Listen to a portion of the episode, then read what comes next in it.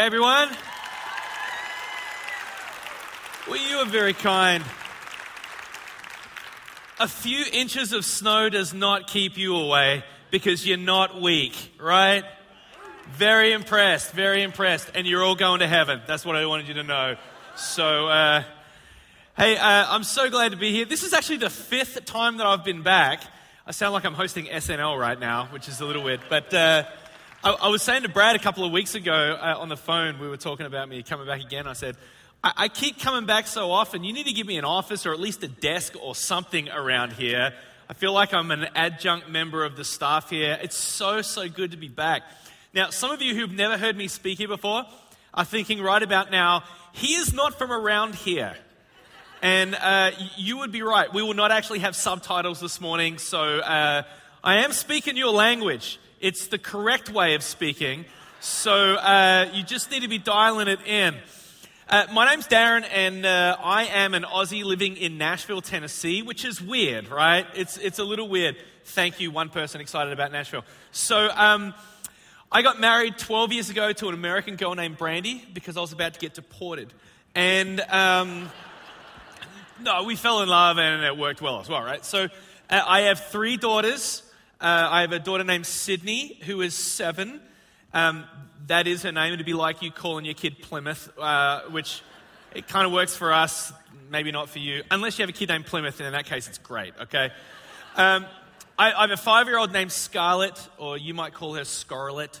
Uh, and, and then I have a three year old named Violet, and my little girls are the joy of my life uh, with a mum from Nashville and a dad from Australia, it creates a very confused kid. Um, like my girls say, G'day, y'all. Um, so, so pray for them, please. Uh, uh, last year, we planted two churches in Nashville uh, on Easter Sunday, and uh, we have been having the time of our lives. We feel like the fingerprints of Northridge are all over our church. Uh, we actually have some of our staff members now uh, who grew up at Northridge, and there were some families who came and, and, and moved down because they, they wanted to join us, which has just been beautiful. Last weekend, there was a family who stopped uh, by after church and said, uh, we go to Northridge. See you next weekend. And I'm like, yeah, this is great. Like, in, in many ways, it sort of feels like you guys have, have have been planning us, and, it's, and we're so, so grateful, grateful for your support and your kindness to us. Uh, the most unreached age group in America, the most unchurched group of people are people in their 20s, uh, college students. Nashville has 100,000 college students. People move from all over the country and all over the world to go to 21 universities in, in Nashville. And then 60% of them choose to stay when they graduate. So there is this exploding 20 something population, disproportionately large in Nashville. And while uh, a lot of churches are working out, like, how do we reach them, we've decided to. Uh, you know, quit all our jobs and, and move to this area and plant churches right in the middle next to these universities to try to try to reach these students. And um, by God's grace, things have been going great. Um, last weekend was our highest attendance ever, and things just continue to grow and, and be great. So, thank you for your support. It's just been great. So, I wanted to give you a little bit of an update on what's been happening this last year. Now, I'm going to be with you for the next three weekends. So, um, thank you. I, am excited about it as well. We are going to be doing a, a series called The Line. And just to, just to frame this up a little bit, uh, I want to talk a little bit about the line. Now, when I first moved to America, I noticed that there is a kind of Christianity in the United States, and it's not exclusively in the US, it's, it's, it's in the Western culture. But there is a kind of Christianity that we don't often talk about, but subconsciously many of us have bought into. And, and, and in this kind of Christianity, it's really important to believe correct theology so we talk about the gospel, and, and, and, and people care about the gospel.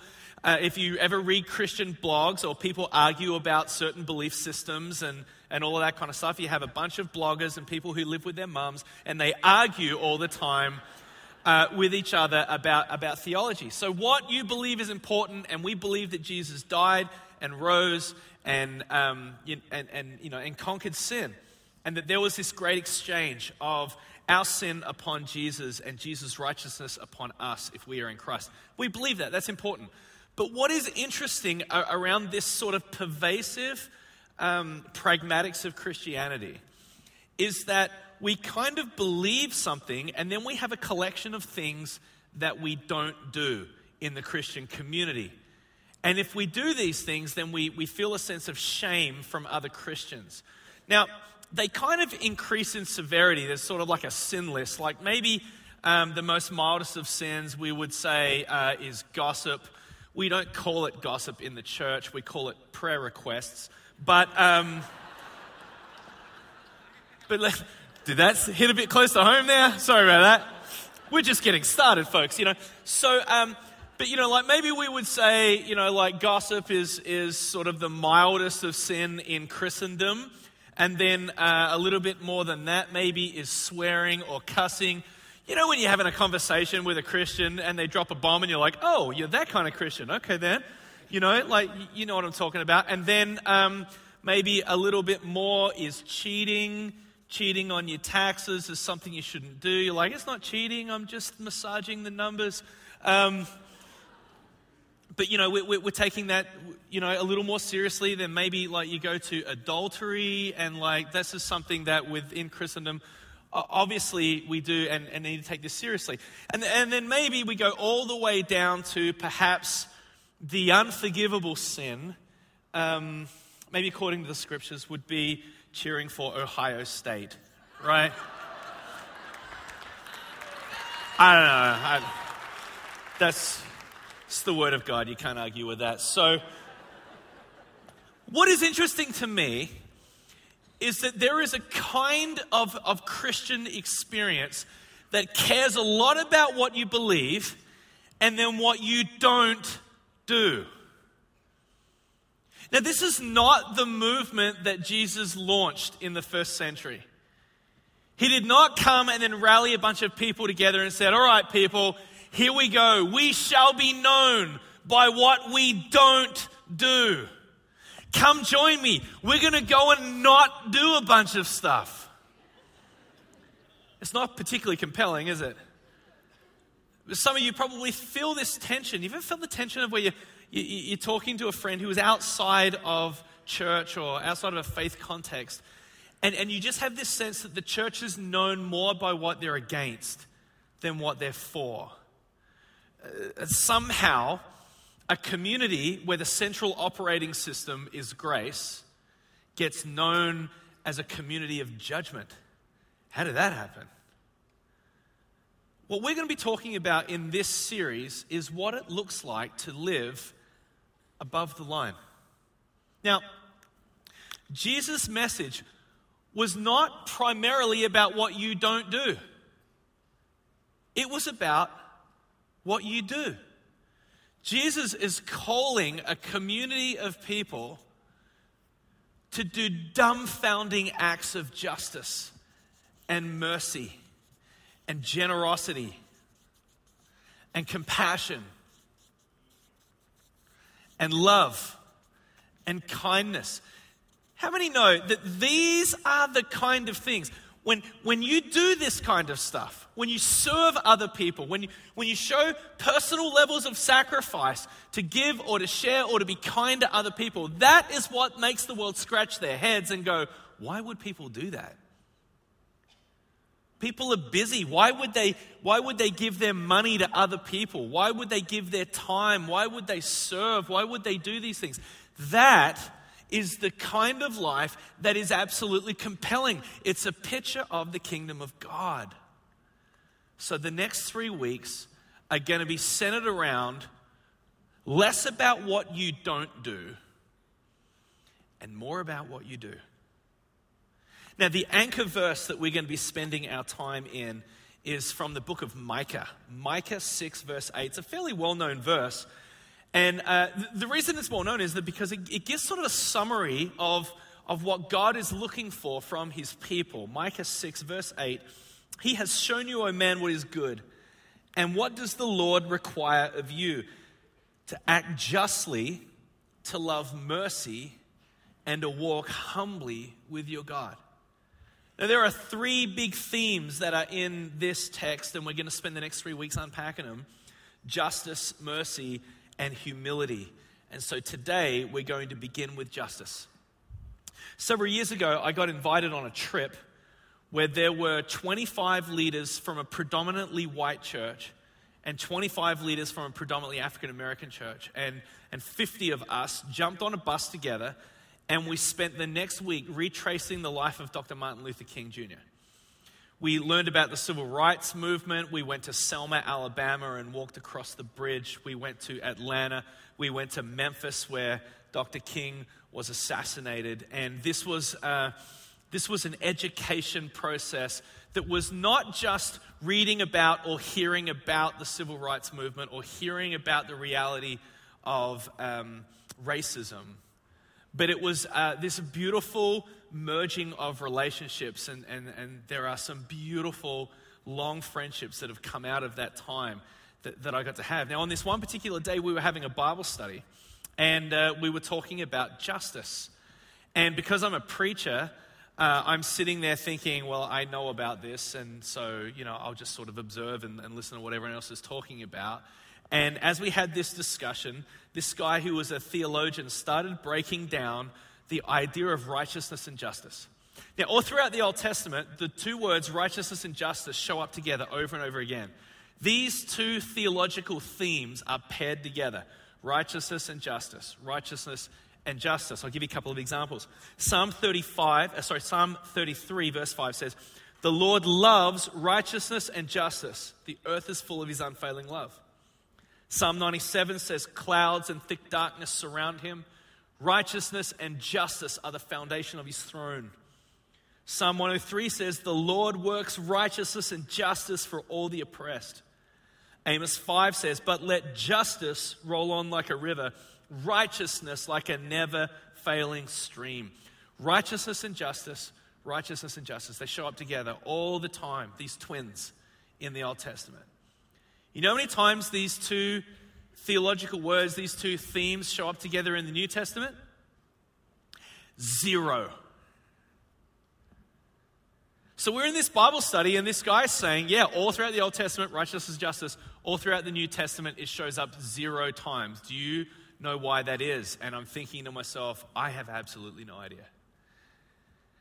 The Greek word where we get the word righteousness is the word dikaiosune. Dikaiosune is translated in the New Testament into the word righteousness. You are reading, most of you are reading an English version of the Bible, being translated from the original Greek uh, in the New Testament. Dikaiosune is translated righteousness. Here's what this theologian said to me. Dikaiosune does not only mean righteousness, it also means justice. So, to get the full meaning of what this Greek word means, you actually, more precisely, more correctly, need to insert the word justice into the text whenever you see the word righteousness. And I thought, if this is true, this changes everything. Now, I'm going to read a couple of verses, and whenever I say righteousness, we're all going to say together and justice. Have a look at the implications of this. Matthew 6 33. But seek first his kingdom and his righteousness and justice, and all these things will be given to you as well. 2 Corinthians 5:21 God made him who had no sin to be sin for us so that in him we might become the righteousness and justice of God. 1 Peter 2:24 He himself bore our sins in his body on the tree so that we might die to sins and live for righteousness and justice. Live for justice. Live for righteousness and justice. All of a sudden, I am taking all of these epic New Testament verses that I know and I memorize and all of that, and to get a full understanding of what is going on in the text, you have to insert justice into this. And I'm thinking, if this is true, I've been missing half the gospel. I had subconsciously bought into the notion that evangelism, Reconciling people with God is exclusively what the gospel is all about. And then acts of compassion and justice are optional initiatives that some Christians do for extra credit. You know, if you're into that, right? And what I have discovered is that justice is not a peripheral piece of our mission, but a central mandate of living in the kingdom. Now, recently I was thinking about the way that companies use logos and the way that companies use brands. And I was thinking about the most famous brands and the most famous logos in all of the world. And, and, there are many global brands that we know that no matter what country you go in, if you just see that little mark, if you see that little um, symbol, you know exactly what it is, right? And in some of them, you even you even know a little bit about the values of that corporation or organization by the, by the, by the image. Like, I'll give you a few examples. Take a look at this one. This is, of course, Nike. This is the Nike swoosh. This was designed by a college student for $35. You now can't even buy a pair for $35. So, what do we know about the Nike swoosh? Some marketers say that in, history, this is the perfect logo. It's got like a sleek aerodynamic shape. It looks like a check mark, like someone was winning or they got it correct. So that's what we can learn about Nike from looking at their logo. Let me show you another one. This is, of course, McDonald's, and we see a mmm, like mmm, massive weight gain. Mmm. Let me show you another one. This is, of course, Yes, if you're a cyber criminal and you're into identity theft, this is who you target. That's how it works. Uh, let, me, let me show you another one. This is, of course, some of you might know this, but the name Starbucks comes from the story Moby Dick. Uh, uh, the, the ship, the Pequod, the first mate was Starbuck. And uh, that's where they ripped the name. Uh, some of you thinking, how do you know this stuff? Wikipedia. Anyway, um, this, is, this, this imagery here is from a 16th century woodcut. Uh, this is a mermaid, a mythology uh, mermaid, or, or more specifically, it's called a siren, twin tailed siren. Now, these creatures were famous for luring people in, then stealing their money. so much has changed. Yeah. All right, let me show you another one. This is, of course, AT&T. Yeah, we have five lines here, each representing how many times your call drops out in a conversation. Then we have another one here. This is, of course, exactly the sign of sin.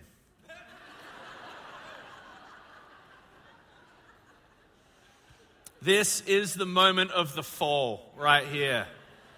An apple with a bite taken out. I tell you, it is a sin with how much their products cost and how much money they're making, but that's another story. This is actually an image of knowledge, you know, the tree of good and evil, the tree of knowledge. And uh, they're wanting people to know that if you buy their products, you're going to be cool and you're going to have knowledge. Does anyone know what the most famous logo in all the world is? I mean, throughout history, the most famous logo. Let's put it up. Yeah, Jesus wins, right? Jesus wins. For centuries, followers of Jesus have rallied under this symbol, this logo. Is it possible that the logo of our faith has a hidden message to its mission? Is it possible that our logo actually has like, a, like a secret message of, of the gospel embedded in the look of this. The, the, the cross is a, is a vertical line and a horizontal line. Embedded in the, sim, uh, the central symbol is the mission of horizontal and, and vertical. What did Jesus do? Well, he dealt with our sins on the cross so that we could reconcile vertically with God and so we could reconcile horizontally with one another. Micah 6 says to act justly, that's horizontal. To love mercy, that is horizontal. And to walk humbly with your God, that is vertical. So, what is justice? If we're going to talk about justice today, then let's break it down and get really specific. This is not a concept that we often stop to kind of wrap our minds around. A simple definition would be this justice is making wrongs right. And there are different nuances of justice. There's retributive justice, which is like in the criminal justice system, where someone gets the appropriate punishment for the crime that they have done. There's also social justice, which primarily has to do with the distribution of wealth and power. Biblical justice is even more holistic than that. It is built on the foundational premise that every human being was made in the image of God. We all reflect our Creator. We are all image bearers of divinity. No matter our skin color, no matter our size, no matter what language we speak or where we're from, we all bear the image of God. In the book Just Imagine the World for God, the authors say this about justice. Look at this. The justice of God requires that there is special concern shown to the poor, the widows, the orphans, and for the immigrants referred to in Scripture as the aliens. In fact, the litmus test of Scripture on whether justice is being done is the plight of the poor and the needy in society. The true measure of justice is how the most vulnerable members of the community live. So, some people ask me at times, well, then what's the difference between compassion and justice? Well, let me give you like a simple metaphor. Compassion is a step towards justice. Compassion is bringing fresh water to a village because the water supply is contaminated. Justice is investigating why the water is contaminated. And then discovering that there is an industry or there is a factory that is upstream that's polluting the water. Justice is stopping the pollution so that the people may have fresh water and they may thrive autonomously and not be dependent on gifts or help from other people. Psalm 82, verse 3 says, Give justice to the poor and to the orphan, uphold the rights of the oppressed and the destitute rescue the poor and the helpless, deliver them from the grasp of evil people. Justice can be dangerous. I mean, this is not a simple thing. Being someone who is enacting the movement of justice can put yourself in danger. And any form of injustice, in any context, in any area of the world, grieves the heart of God. One of my heroes, who I think is living out justice as much as anyone that I've heard of, is a guy named Gary Haugen, who is the president of International Justice Mission. This guy's an attorney in Washington who is spending his life going after the forgotten and the marginalized and the abused, the people who have no voice particularly spending his time on rescuing children from sex trafficking in America and all around the world. Then, when he rescues the children, he then turns his attention on prosecuting the perpetrators. And that is the kingdom of God. Now, I want to read a quote from him, and it's kind of lengthy, and so I, I just want to ask you to try and stay with me as I read this. These are his words. Coming to understand God's compassion for the oppressed and the way He suffers with them has completely transformed my understanding of God. His real presence amid the horrendous injustice of our earth has finally allowed me to understand why God hates injustice so much. I have had to imagine what it would be like if I, like my God, had to watch, hear, and witness every brutal act of injustice on the earth every day. What must it be like for God to be present this year at the rape of all the world's child prostitutes, at the beatings at, of all the world's prisoners of conscience? At the moment the last breath of hope expires from the breast of each of the millions of small children languishing in bonded servitude, if we had to see it and hear it every day like our God does, we would hate injustice too. To understand where the God of compassion has been is to begin to understand God's passion for justice. Justice for our Lord and Savior Jesus Christ is not a good idea, a noble aspiration, a theoretical satisfaction, or an impersonal principle. It is His beating heart. He is the man of sorrows, familiar with suffering, who weeps with those who weep. When the needs of the poor and the heart of God collide, the kingdom of God comes. Now, this is not a new idea. In the Old Testament, every 50 years they celebrated the year of Jubilee.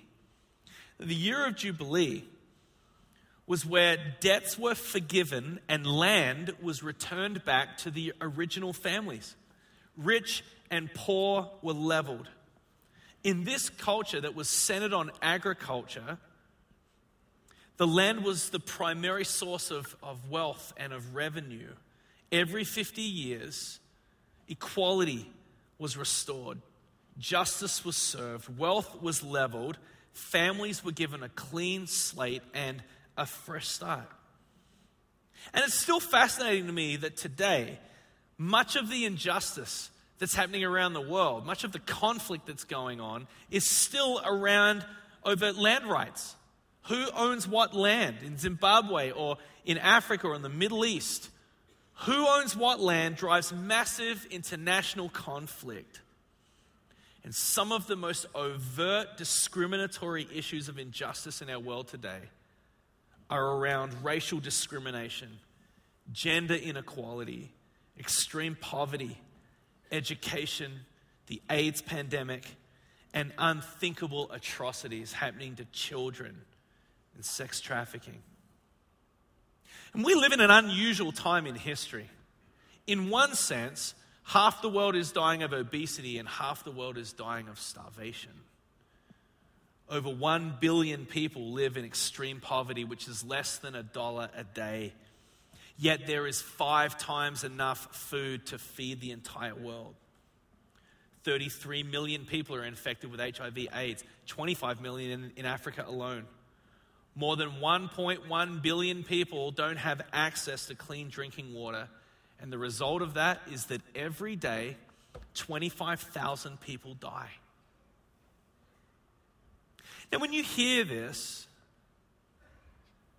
do you ever think to yourself, why doesn't God do something about this? Do you ever think, like, how, how does he sit idly by? Where there is so much injustice that is going on in the world, there are so many atrocities that are happening around the, the globe. Why doesn't God do something about this? Gary Haugen says God has a plan to help bring justice to the world, and his plan is us, the church. In the New Testament, the metaphor that Jesus uses of the church is the body of Christ. Now, that is a compelling metaphor. If you stop to think about that, the church is called the body of Christ. Christ is the head, the church is the body. This feels like a bad strategy to me. I mean, God could do anything in the world any way He wanted to, but He actually chooses to deploy and, and, and, and send out the church to do the work of the kingdom of God. We are the body of Christ. Jesus is not like distracted off in heaven somewhere looking at something else. He is passionately acquainted with the work of what is going on in the world, and he is deploying the church.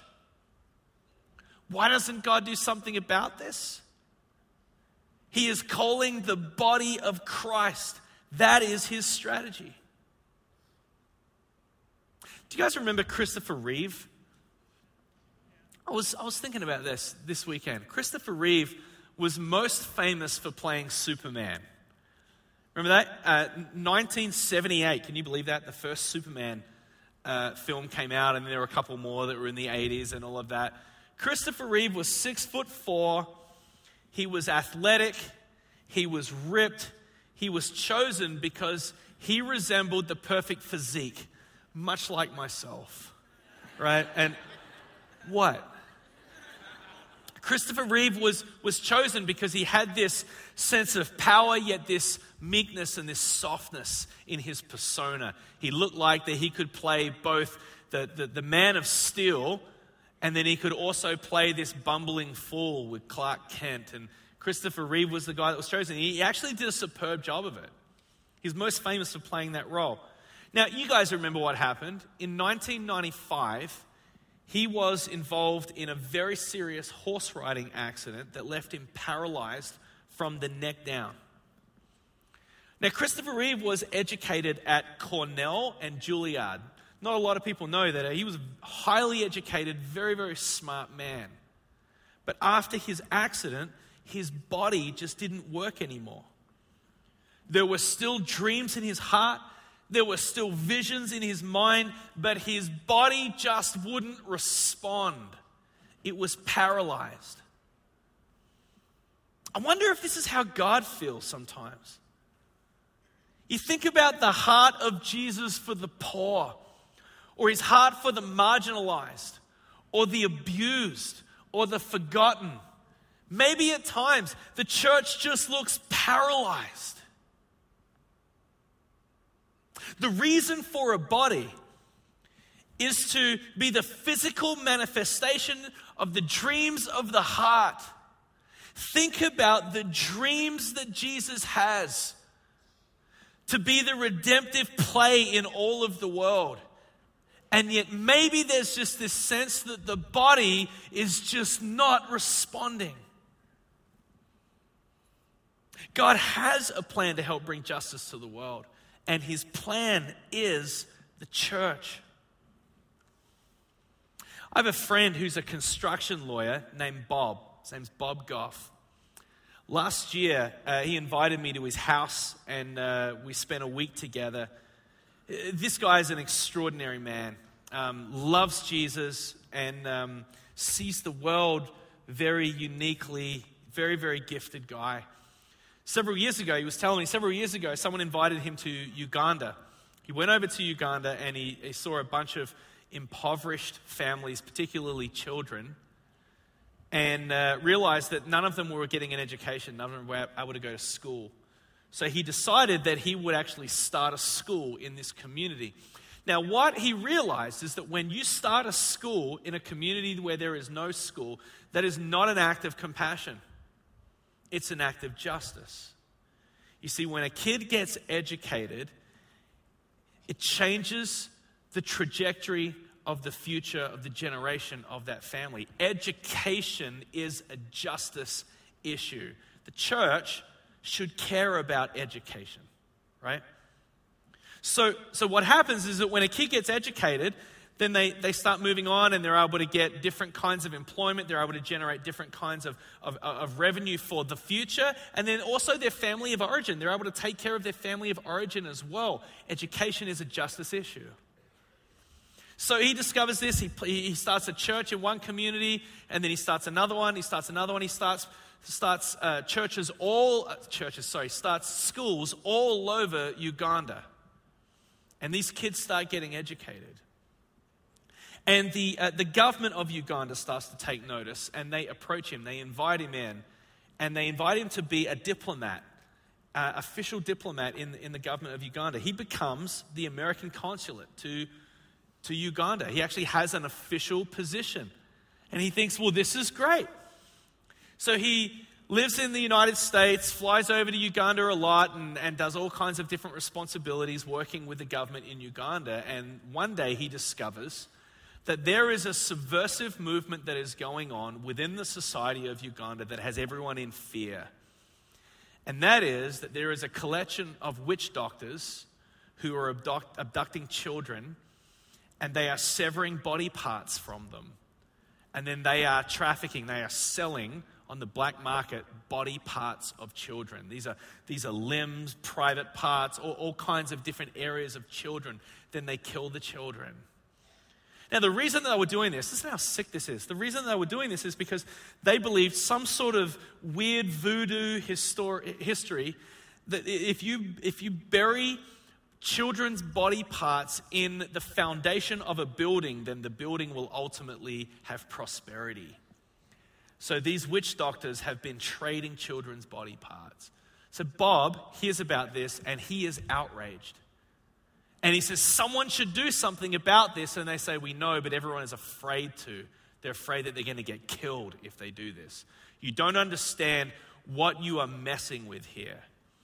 And he said, I want to do something about this. I think it's what Jesus would do.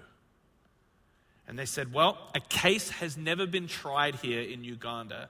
And so the law is not able to be enforced. It's, it's illegal under international law, but they have to ratify the law, then they have to find a perpetrator, and they have to find a victim so that they can trial a case, bring a legal precedent, and then be able to enforce the law.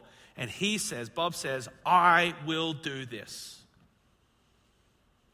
So, with a bunch of looking around and, and, and study and all kinds of stuff, they find this evil guy. They find this witch doctor by the name of George Carby. And to their astonishment, this is very rare, but to their astonishment, they find an eight year old boy who had been abducted and his private parts had been cut off and he'd survived. And they approached this little boy and they said, If you will be courageous, young man, and if you come into court and you confront the witch doctor that did this to you, then we will change the direction of this country forever regarding this issue. Do you think that you could do that? And he nodded. And this little boy, called him Charlie, this little boy showed up in court and he confronted the ferocious man, George Carby uh, in court. And then this guy was convicted and sent to prison for the rest of his life. This is a picture of the little boy. This is Charlie. This little boy changed history in this country. And that, there, my friend Bob, is a Christian guy who said, We are deployed to do the work of justice in the world. So Bob comes back to the US and he's on a plane one day. He's flying with this guy. And this guy's saying, What do you do? And one thing leads to another. And he starts telling him about the story of Charlie and, and being in Uganda. And, and, and this guy goes, Well, that is very interesting. Let me tell you what I do. I am the leading authority, I am the, the, the leading surgeon on reconstructing body parts on children, particularly particularly private parts for, for little boys. And he said, If you can get Charlie here, I will do this reconstructive surgery for free. Let's do this. So Bob goes back to Uganda because he is, you know, working for the government. He's able to work out all of the immigration stuff. He brings Charlie back to the US, and for free, this kid gets all of this reconstructive surgery, and it is the kingdom of God coming, right? It's beautiful.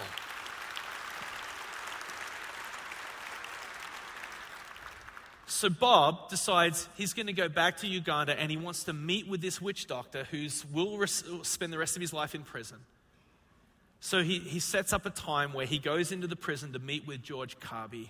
He's waiting there, and then this guy walks out, this witch doctor. He sees Bobby, immediately recognizes who he is, and he immediately starts sobbing. And just with, with a brokenness, he said, I have done terrible, terrible things. Bob sits with him and shares about all of the things that had gone on in the life of Charlie and how redemptive purposes were playing out. He starts sharing about what Jesus is doing in the world, that Jesus is actually putting people back together again broken people, hurt people, evil people. Jesus is actually putting people back together again.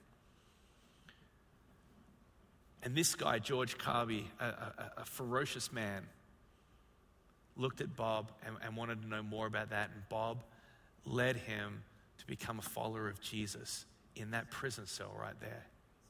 Now, often, sort of our mental construct is that we have we have people that are good and we have people that are evil and they need to sort of remain in their categories, right? No one is beyond the grace and the mercy of God. And God is actually at work in the world, in, in good people and evil people, in all kinds of people. God is healing and restoring people all over the world, including a witch doctor who will spend the rest of his life in prison in Uganda. It's justice, it's living above the line. So, what does justice look like here in Michigan? What does it look like to live above the line? I, I heard that you recently had 10,000 of you that were serving with Feed My Starving Children and, and putting together meals, put together a couple of million meals. It's a beautiful movement of, uh, of compassion. What does justice look like? By the way, this is not optional if you're a follower of Jesus. It's actually not an option to just kind of live like everyone else and attend a service on the weekend.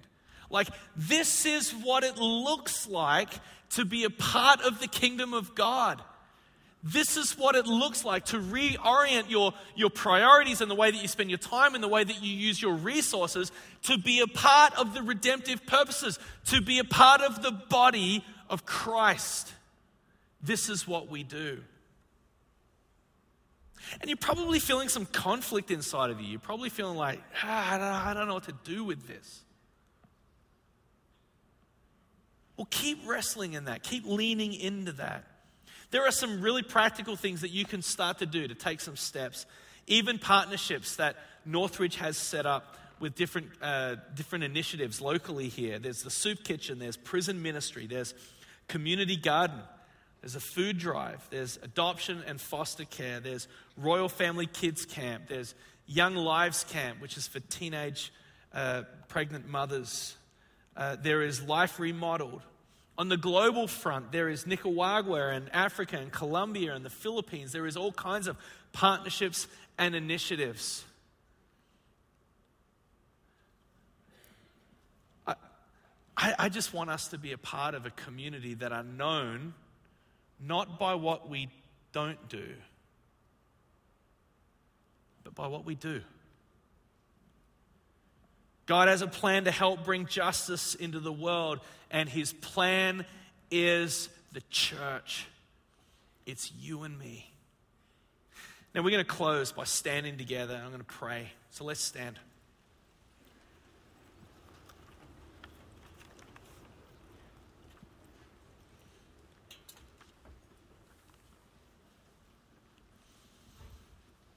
Let's pray.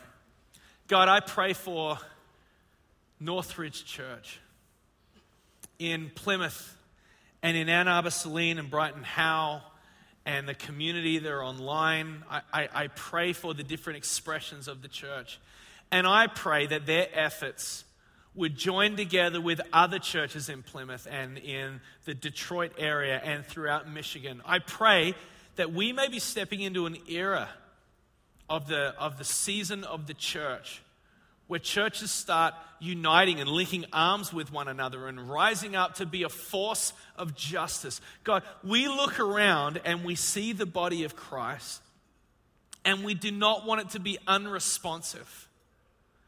We do not want it to be paralyzed. I pray that convictions in our heart would turn to action in our lives, that we not, would not just be hearers of the word and deceive ourselves, but that we would do what it says. And I pray out of pure joy that we would be living out, sacrificially living out the beauty of being above the line. Deploy us, God. Use us. May we be a part of the redemptive purposes that are going on in the world. And God, for those who are perhaps at the very beginning of starting a relationship with you. I pray that there, for those who are who are saying that they're not even a, a, wouldn't even consider themselves a Christian, and today I pray that they would turn their attention to you. We thank you for the cross. We thank you for the death and the burial and the resurrection, for taking our sin upon yourself and releasing us with the righteousness of God. I pray that if there are those right now who are making that decision, that they would turn their hearts towards you, they would surrender their lives to you, God. This is our prayer. And we pray this in Jesus' name. Amen. On the way in, uh, you received a program. It looked like this. If you prayed for the first time to invite Jesus to lead your life, then I would encourage you just to tear this off. You can fill it out. Down the bottom, it says, Today I prayed to receive Jesus Christ in my life for the first time. You can tear off the card, and then on the way out, you can hand it in to uh, one of the ushers or, or, put it in one of the boxes. If you're online, you can just. Uh, you can see on the page there some next steps so that the team at Northridge can follow up with you. Uh, I am so excited that over the next three weeks, we get to try to wrestle and, and, and discover what it looks like for us in our context, in our families, in our lives, to be living above the line. And um, we're going to close by singing this song. And may this song be an anthem that sends us out and that we may be motivated to live differently as a result of the compelling Word of God. Thanks so much for being here. I'll see you guys next week. Bye.